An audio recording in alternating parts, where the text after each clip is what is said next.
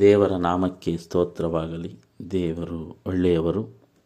ಎರಡನೇ ತ್ರೈಮಾಸಿಕ ಆರಂಭದ ಪುಸ್ತಕ. ಈ ದಿನ ನಾವು ಪಾಠ ಒಂಬತ್ತು, ಗುರುವಾರ ಮೇ ಇಪ್ಪತ್ತಾರನೇ ತಾರೀಕಿನ ಯಾಕೋಬನು ಬಿಟ್ಟು ಹೋದನು. ಪ್ರಿಯರಿ, ಯಾಕೋಬನ ಒಂದು ಜೀವನವನ್ನು ನಾವು ಗಮನಿಸಿದಾಗ ತನ್ನ ತಂದೆಗೂ ತನ್ನ ಸಹೋದರನಿಗೂ ವಂಚಿಸುತ್ತಾನೆ. ತನ್ನ ಸಹೋದರನಿಂದ ಆ ಚೊಚ್ಚಲತನದ ಹಕ್ಕನ್ನು ಕಸಿದುಕೊಳ್ಳುತ್ತಾನೆ. ಅದೇ ರೀತಿಯಾಗಿ ಈಸಾಕನಿಗೆ ಕೊಡಬೇಕಾಗಿದ್ದಂತಹ ಈಸಾಕನು ತನ್ನ ಹಿರಿ ಮಗನಾದ ಏಸಾವನಿಗೆ ಕೊಡಬೇಕಾದಂತಹ ಆಶೀರ್ವಾದವನ್ನು ಇಲ್ಲಿ ಯಾಕೋಬನು ಕದ್ದುಕೊಳ್ಳುತ್ತಾನೆ. ಅದೇ ರೀತಿಯಾಗಿ ಆತನು ತನ್ನ ಮಾವನಾದ ಲಾಬಾನನ ಮೋಸಕ್ಕೆ ಒಳಗಾಗುತ್ತಾನೆ. ಲಾಬಾನನು ತನ್ನ ಕಿರಿ ಮಗಳನ್ನು ಮದುವೆ ಮಾಡಿಕೊಡುತ್ತೇನೆ ಎಂದು ಏಳು ವರ್ಷಗಳ ಕಾಲ ಕೆಲಸ ಮಾಡಿಸಿಕೊಂಡು ನಂತರ ಆತನು ಹಿರಿ ಮಗಳನ್ನು ಕೊಟ್ಟು ಮದುವೆ ಮಾಡುತ್ತಾನೆ. ಇದಾದ ನಂತರ ಮತ್ತೆ ಆ ಯಾಕೋಬನನ್ನು ವಂಚಿಸಿ ಮತ್ತೆ ಏಳು ವರ್ಷಗಳ ಕಾಲ ಇಲ್ಲಿ ಮತ್ತೆ ಕೆಲಸ ಮಾಡುತ್ತಾನೆ ಅದೇ ರೀತಿ ಲಾಭಾನನು ಮಾಡುವ ಮೋಸಕ್ಕೆ ಯಾಕೋಬನು ಯಾವ ರೀತಿ ಪ್ರತಿಭಟನೆ ಮಾಡುವುದಿಲ್ಲ. ಆತನಿಗೆ ಒಂದು ಪ್ರಾಮಾಣಿಕವಾದ ಸೇವೆಯನ್ನು ಮಾಡುತ್ತಾನೆ. ತನ್ನ ಮಾವನು ನನಗೆ ಮೋಸ ಮಾಡಿದ್ದನೆಂದು ತಿಳಿದರೂ ಸಹ ಅವನನ್ನು ಹಾಗೆ ಬಿಡುತ್ತಾನೆ. ಆತನ ಗುಣ ಸ್ವಭಾವವನ್ನು ಬದಲಾಯಿಸಿಕೊಳ್ಳುತ್ತಾನೆ. ಆತನು ಎಲ್ಲವನ್ನು ಸಹಿಸಿಕೊಂಡು ಜೀವನವನ್ನು ನಡೆಸುತ್ತಾನೆ. ರೀತಿ ಆತನಿಗೆ ಕೊಡಬೇಕಾಗಿದ್ದ ಸಂಬಳದ ವಿಚಾರದಲ್ಲೂ ಸಹ ಯಾಕೊಬ್ಬನು ಯಾವುದೇ ತಕರಾರು ಮಾಡುವುದಿಲ್ಲ. ಲಾಭಾನನು ಯಾವ ರೀತಿಯಾಗಿ ನಡೆಸಿಕೊಂಡರೂ ಸಹ ಈತನು ಯಾವುದೇ ರೀತಿಯ ಪ್ರತಿಭಟನೆಯನ್ನು ಮಾಡದೆ ಕನಿಷ್ಠ ಪ್ರತಿರೋಧವನ್ನು ತೋರದೆ ಆತನು ಹೇಳಿದಂತೆ ಕೆಲಸ ಮಾಡುತ್ತಾನೆ. ಲಾಭಾನನು ಎಷ್ಟೇ ಅನ್ಯಾಯವಾಗಿ ಈತನ ಮೇಲೆ ದಬ್ಬಾಳಿಕೆ ಮಾಡಿದರೂ ಸಹ ಎಲ್ಲವನ್ನು ಇಲ್ಲಿ ಯಾಕೋಬನು ಸಹಿಸಿಕೊಳ್ಳುತ್ತಾನೆ. ಅದೇ ಅದೇ ರೀತಿಯಾಗಿ ಯಾಕೋಬನಿಗೆ ಯೋಸೇಪನು ಹುಟ್ಟುವಂಥ ಸಂದರ್ಭದಲ್ಲಿ ಸುಮಾರು ಹದಿನಾಲ್ಕು ವರ್ಷಗಳ ಕಾಲ ಲಾಭಾನನ ಸೇವೆಯನ್ನು ಮಾಡುತ್ತಾನೆ. ಅದಾದ ನಂತರ ತನ್ನ ಸ್ವದೇಶಕ್ಕೆ ಹೋಗಲು ಯೋಚನೆ ಮಾಡುತ್ತಾನೆ. ಆದಿಕಾಂಡ ಮೂವತ್ತನೇ ಅಧ್ಯಾಯ ಇಪ್ಪತ್ತಾರನೇ ವಚನದಲ್ಲಿ, ತಾನು ಈ ಲಾಭಾನನ ಜೊತೆ ಕೆಲಸ ಮಾಡಿದ್ದು ಸಾಕು. ತನಗೂ ಆಸ್ತಿ ಬೇಕು, ಸ್ವಂತ ಮನೆ ಬೇಕು, ಸಂಪಾದನೆ ಬೇಕು. ನಾನು ಸ್ವತಂತ್ರವಾಗಿ ಜೀವಿಸಬೇಕು, ಸ್ವತಂತ್ರವಾಗಿ ಸಂಪಾದಿಸಬೇಕೆಂಬ ಆಲೋಚನೆಯಲ್ಲಿ ಲಾಭನನ್ನು ಬಿಟ್ಟು ಹೋಗಲು ತಯಾರಾಗುತ್ತಾನೆ. ಆದಿಕಾಂಡ ಮೂವತ್ತನೇ ಅಧ್ಯಾಯ ಇಪ್ಪತ್ತೈದರಿಂದ ಮೂವತ್ತೆರಡನೇ ವಚನದಲ್ಲಿ ಈ ವಾಕ್ಯಗಳನ್ನು ನಾವು ಕಾಣಬಹುದು. ಯಾಕೋಬನು ತನ್ನ ಮನೆಯನ್ನು ಬಿಟ್ಟು ಬಹಳ ವರ್ಷಗಳು ಕಳೆದು ಹೋಗಿದ್ದವು. ಅದಾದ ನಂತರ ಮತ್ತೆ ನನ್ನ ಮನೆಗೆ ಹೋಗಬೇಕು. ನಾನು ನನ್ನ ಕುಟುಂಬದ ಜೊತೆ ಜೀವಿಸಬೇಕು, ನಾನು ಸ್ವತಂತ್ರವಾಗಿ ಜೀವಿಸಬೇಕು ಎಂಬ ಆಲೋಚನೆ ಯಾಕೋಬನಿಗೆ ಬರುತ್ತದೆ. ಇದೇ ಸಂದರ್ಭದಲ್ಲಿ ಯಾಕೋಬನು ತನ್ನ ಒಂದು ಸ್ವಭಾವಕ್ಕೆ ಅಪಚಾರವೆಂಬಂತೆ ಎಲ್ಲವನ್ನು ಸಹಿಸಿಕೊಳ್ಳುತ್ತಾನೆ. ಆತನು ಬದಲಾಗಿದ್ದಾನೆ ಎಂಬುದನ್ನು ಎಲ್ಲರಿಗೂ ತೋರಿಸುತ್ತಾನೆ. ಅದೇ ರೀತಿಯಾಗಿ ದೇವರ ಮೇಲೆ ನಂಬಿಕೆ ಯಾವ ರೀತಿ ಇದೆ ಎಂಬುದನ್ನು ಆತನ ಜೀವನವನ್ನು ನಾವು ನೋಡಿದಾಗ ಅರ್ಥ ಮಾಡಿಕೊಳ್ಳಬಹುದು. ಯಾಕೋಬನು ದೇವರಿಗೋಸ್ಕರ, ದೇವರ ಅಪ್ಪಣಿಗೋಸ್ಕರ ಕಾಯುತ್ತಾನೆ. ದೇವರು ಆ ಯಾಕೋಬನಿಗೆ ಮಾಡಿದ ಆಶೀರ್ವಾದದ ಮೇಲೆ ಆತನು ನಂಬಿಕೆ ಇಡುತ್ತಾನೆ. ಅದೇ ರೀತಿಯಾಗಿ ಅಲ್ಲಿಂದ ಆ ಲಾಭಾನನನ್ನು ಬಿಟ್ಟು, ಆ ಕೆಲಸದ ಸ್ಥಳವನ್ನು ಬಿಟ್ಟು ಹೊರಡಲು ನಿರ್ಧಾರ ಮಾಡುತ್ತಾನೆ.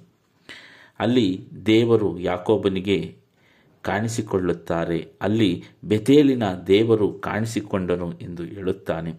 ಅದೇ ರೀತಿ ಲಾಭಾನನ ಮನೆಯನ್ನು ಬಿಟ್ಟು ತನ್ನ ಸ್ವಂತ ಮನೆಗೆ ಯಾಕೋಬನು ಬರುತ್ತಾನೆ. ಆದಿಕಾಂಡ ಮೂವತ್ತೊಂದು ಹದಿಮೂರರಲ್ಲಿ. ಇಲ್ಲಿ ದೇವರು ಆತನನ್ನು ಸ್ವಂತ ಮನೆಗೆ ಬರಲು ಅಪ್ಪಣೆ ಕೊಡುತ್ತಾರೆ. ದೇವರು ಆ ನುಡಿಗಳು ಅಬ್ರಾಹ್ಮನಿಗೆ ನೀನು ನಿನ್ನ ಸ್ವಂತ ಮನೆಯನ್ನು ಬಿಡಲು ಹೇಳಿದ ಅದೇ ಪದಗಳಾಗಿದ್ದವು. ಅದೇ ರೀತಿಯಾಗಿ ಅಬ್ರಾಹ್ಮನಿಗೆ ಮಾಡಿದಂಥ ಆಶೀರ್ವಾದವನ್ನು ಇಲ್ಲಿ ದೇವರು ಯಾಕೋಬನಿಗೂ ಸಹ ಮಾಡಿ ಆ ಮನೆಯನ್ನು ಬಿಟ್ಟು ಇಲ್ಲಿಗೆ ಬರಲು ಹೇಳುತ್ತಾರೆ. ಅದೇ ರೀತಿಯಾಗಿ ಲಾಭನನ್ನು ಯಾಕೋಬನನ್ನು ಕಳಿಸಿಕೊಡಲು ಇಷ್ಟಪಡುವುದಿಲ್ಲ. ಯಾಕೆಂದರೆ ಯಾಕೋಬನು ಲಾಭಾನನ ಮನೆಗೆ ಹೋದಾಗ ಲಾಭಾನನ ಆಸ್ತಿ ಬಹಳ ಸ್ವಲ್ಪವಾಗಿತ್ತು. ಯಾವಾಗ ಯಾಕೋಬನು ಆ ಲಾಭಾನನ ಮನೆಗೆ ಹೋಗುತ್ತಾನೋ ಅಲ್ಲಿ ಲಾಭನನ ಆಸ್ತಿ ಬಹಳ ಹೆಚ್ಚುತ್ತದೆ ಪ್ರಿಯರೇ. ಇಲ್ಲಿ ಒಂದು ಮುಖ್ಯವಾಗಿ ಅರ್ಥ ಮಾಡಿಕೊಳ್ಳಬೇಕಾದಂಥ ವಿಷಯವೇನೆಂದರೆ ನಾವು ಅಧಿಕಂಡ ಮೂವತ್ತು, ಇಪ್ಪತ್ತೈದರಿಂದ ಮೂವತ್ತೆರಡರಲ್ಲಿ ಹೋದಾಗ ನಾನು ಈ ಮನೆಗೆ ಬಂದಾಗ ನೀನು ಬಹು ಸಮೃದ್ಧಿ ಉಳ್ಳವನಾದೆ ಎಂದು ಯಾಕೋಬನು ಲಾಭನನಿಗೆ ಹೇಳುತ್ತಾನೆ. ಪ್ರಿಯರೇ, ನನ್ನ ಜೀವನ ಆಶೀದಾಯಕವಾಗಿದ್ದರೆ ನನ್ನ ಜೊತೆ ದೇವರ ಆಶೀರ್ವಾದವಿದ್ದರೆ ನಾನು ಎಲ್ಲಾದರೂ ಹೋದರೂ ಸರಿ ನನಗೆ ಆಶೀರ್ವಾದ ಉಂಟಾಗುತ್ತದೆ. ಜೊತೆಯಲ್ಲಿ ಆ ಸ್ಥಳಕ್ಕೆ ಆಶೀರ್ವಾದ ಬರುತ್ತದೆ ಪ್ರಿಯರೇ. ಹಾಗಾಗಿ ಇಲ್ಲಿ ದೇವರು ಯಾಕೋಬನಿಗೆ ಕೊಡಬೇಕಾಗಿದ್ದಂತಹ ಆಶೀರ್ವಾದದಿಂದ ಲಾಭನನ್ನು ಸಹ ಇಲ್ಲಿ ಆಶೀರ್ವಾದ ಹೊಂದುತ್ತಾನೆ. ಆತನ ಮನೆ ಸಮೃದ್ಧಿಯಾಗುತ್ತದೆ ಪ್ರಿಯರೇ.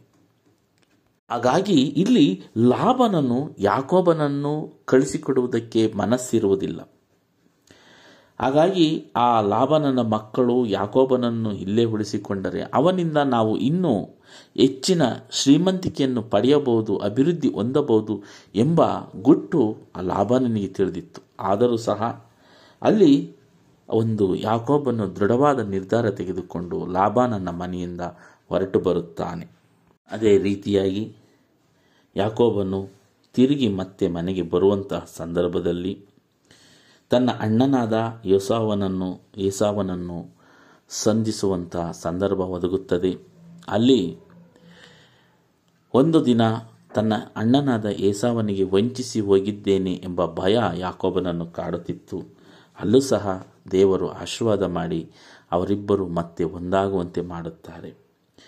ಹೀಗೆ ಯಾಕೋಬನ ಜೀವನ ಆಶೀರ್ವಾದದಾಯಕವಾಗಿತ್ತು. ಆತನು ಹಿಂದೆ ಇದ್ದ ಜೀವನವನ್ನು ಬಿಟ್ಟು ದೇವರ ಚಿತ್ತದಂತೆ ನಡೆದಾಗ ಆತನಿಗೆ ವಿಶೇಷವಾದ ಆಶೀರ್ವಾದ ಉಂಟಾಗುತ್ತದೆ. ಆತನ, ಆತನು ಹನ್ನೆರಡು ಮಕ್ಕಳಿಗೆ ಜನ್ಮದಾತನಾಗುತ್ತಾನೆ. ಅದೇ ರೀತಿಯಾಗಿ ಆ ಲಾಭಾನನ ಜೊತೆಯಲ್ಲಿ ಇದ್ದಾಗ ಲಾಭಾನನಿಗೆ ಆಶೀರ್ವಾದ ಉಂಟಾಗುತ್ತದೆ. ಅದೇ ರೀತಿ ಲಾಭನನ್ನು ಬಿಟ್ಟು ಬರುವಾಗ ಈತನು ಸಹ ಅನೇಕ ಸಂಪತ್ತುಳ್ಳವನಾಗಿ ಬರುತ್ತಾನೆ. ದೇವರು ಈತನನ್ನು ಬಹಳ ವಿಶೇಷವಾಗಿ ಆಶೀರ್ವದಿಸುತ್ತಾರೆ. ಯಾಕೋಬನ ಜೀವನ ಮತ್ತೊಂದು, ಒಂದು ಅದ್ಭುತವಾದ ಮಹಾಕಥನದ ಇನ್ನೊಂದು ಘಟ್ಟಕ್ಕೆ ಇಲ್ಲಿ ಪ್ರಾರಂಭವಾಗುತ್ತದೆ ಪ್ರಿಯರೇ. ಹಾಗಾಗಿ ಯಾಕೋಬನ ಜೀವನವನ್ನು ನಾವು ಬಹಳ ಸೂಕ್ಷ್ಮತೆಯಿಂದ ಗಮನಿಸಿದಾಗ ಅವನು ನಡೆದು ಬಂದ ದಾರಿಯನ್ನು ನಂತರ ದೇವರೊಟ್ಟಿಗೆ ಆತನಿಗಿದ್ದ ಒಡಂಬಡಿಕೆಯನ್ನು, ಪ್ರೀತಿಯನ್ನು ಕಂಡಾಗ ಆತನ ಜೀವನವು ನಮ್ಮೆಲ್ಲರಿಗೂ ಒಂದು ಸ್ಫೂರ್ತಿದಾಯಕವಾಗಿದೆ. ದೇವರು ಆತನನ್ನು ವಿಶೇಷವಾಗಿ ಆಶ್ವಸಿದರು ದೇವರು ಆತನ ಸಂಗಡ ಇದ್ದರು. ಆತನು ಇದ್ದಂಥ ಮನೆಯನ್ನು ಆಶ್ವಸಿದರು ಹಾಗಾಗಿ ದೇವರ ಚಿತ್ತದಂತೆ ನಾವು ನಡೆಯಲು ಪ್ರಾರಂಭಿಸಿದಾಗ, ಆ ಆ ಎಲ್ಲಿ ಆ ದೇವರ ಚಿತ್ತದ ಪ್ರಕಾರ ನಡೆಯುವಂಥ ಆ ಕುಟುಂಬಗಳು, ವ್ಯಕ್ತಿಗಳು ಇರುತ್ತಾರೋ, ಅಲ್ಲಿ ಖಂಡಿತವಾಗಿಯೂ ದೇವರು ಆ ಮನೆಯನ್ನು ವಿಶೇಷವಾಗಿ ಆಶೀರ್ವದಿಸುತ್ತಾರೆ ಎಂಬುದಕ್ಕೆ ಒಂದು ಯಾಕೋಬನ, ಒಂದು ಜೀವನ ನಮ್ಮೆಲ್ಲರಿಗೂ ಸಾಕ್ಷಿಯಾಗಿದೆ. ಹಾಗಾಗಿ ದೇವರ ಚಿತ್ತದಂತೆ ನಡೆಯೋಣ, ಆ ವಿಶೇಷವಾದ ದೇವರ ಆಶೀರ್ವಾದವನ್ನು ಪಡೆಯೋಣ ಎಂದು ಈ ಪಾಠ ನಮಗೆ ಕಲಿಸಿಕೊಡುತ್ತದೆ ಪ್ರಿಯರೇ. ಮತ್ತೆ ಮುಂದಿನ ಪಾಠದಲ್ಲಿ ಭೇಟಿಯಾಗೋಣ. ವಂದನೆಗಳೊಂದಿಗೆ. ಆಮೇನ್.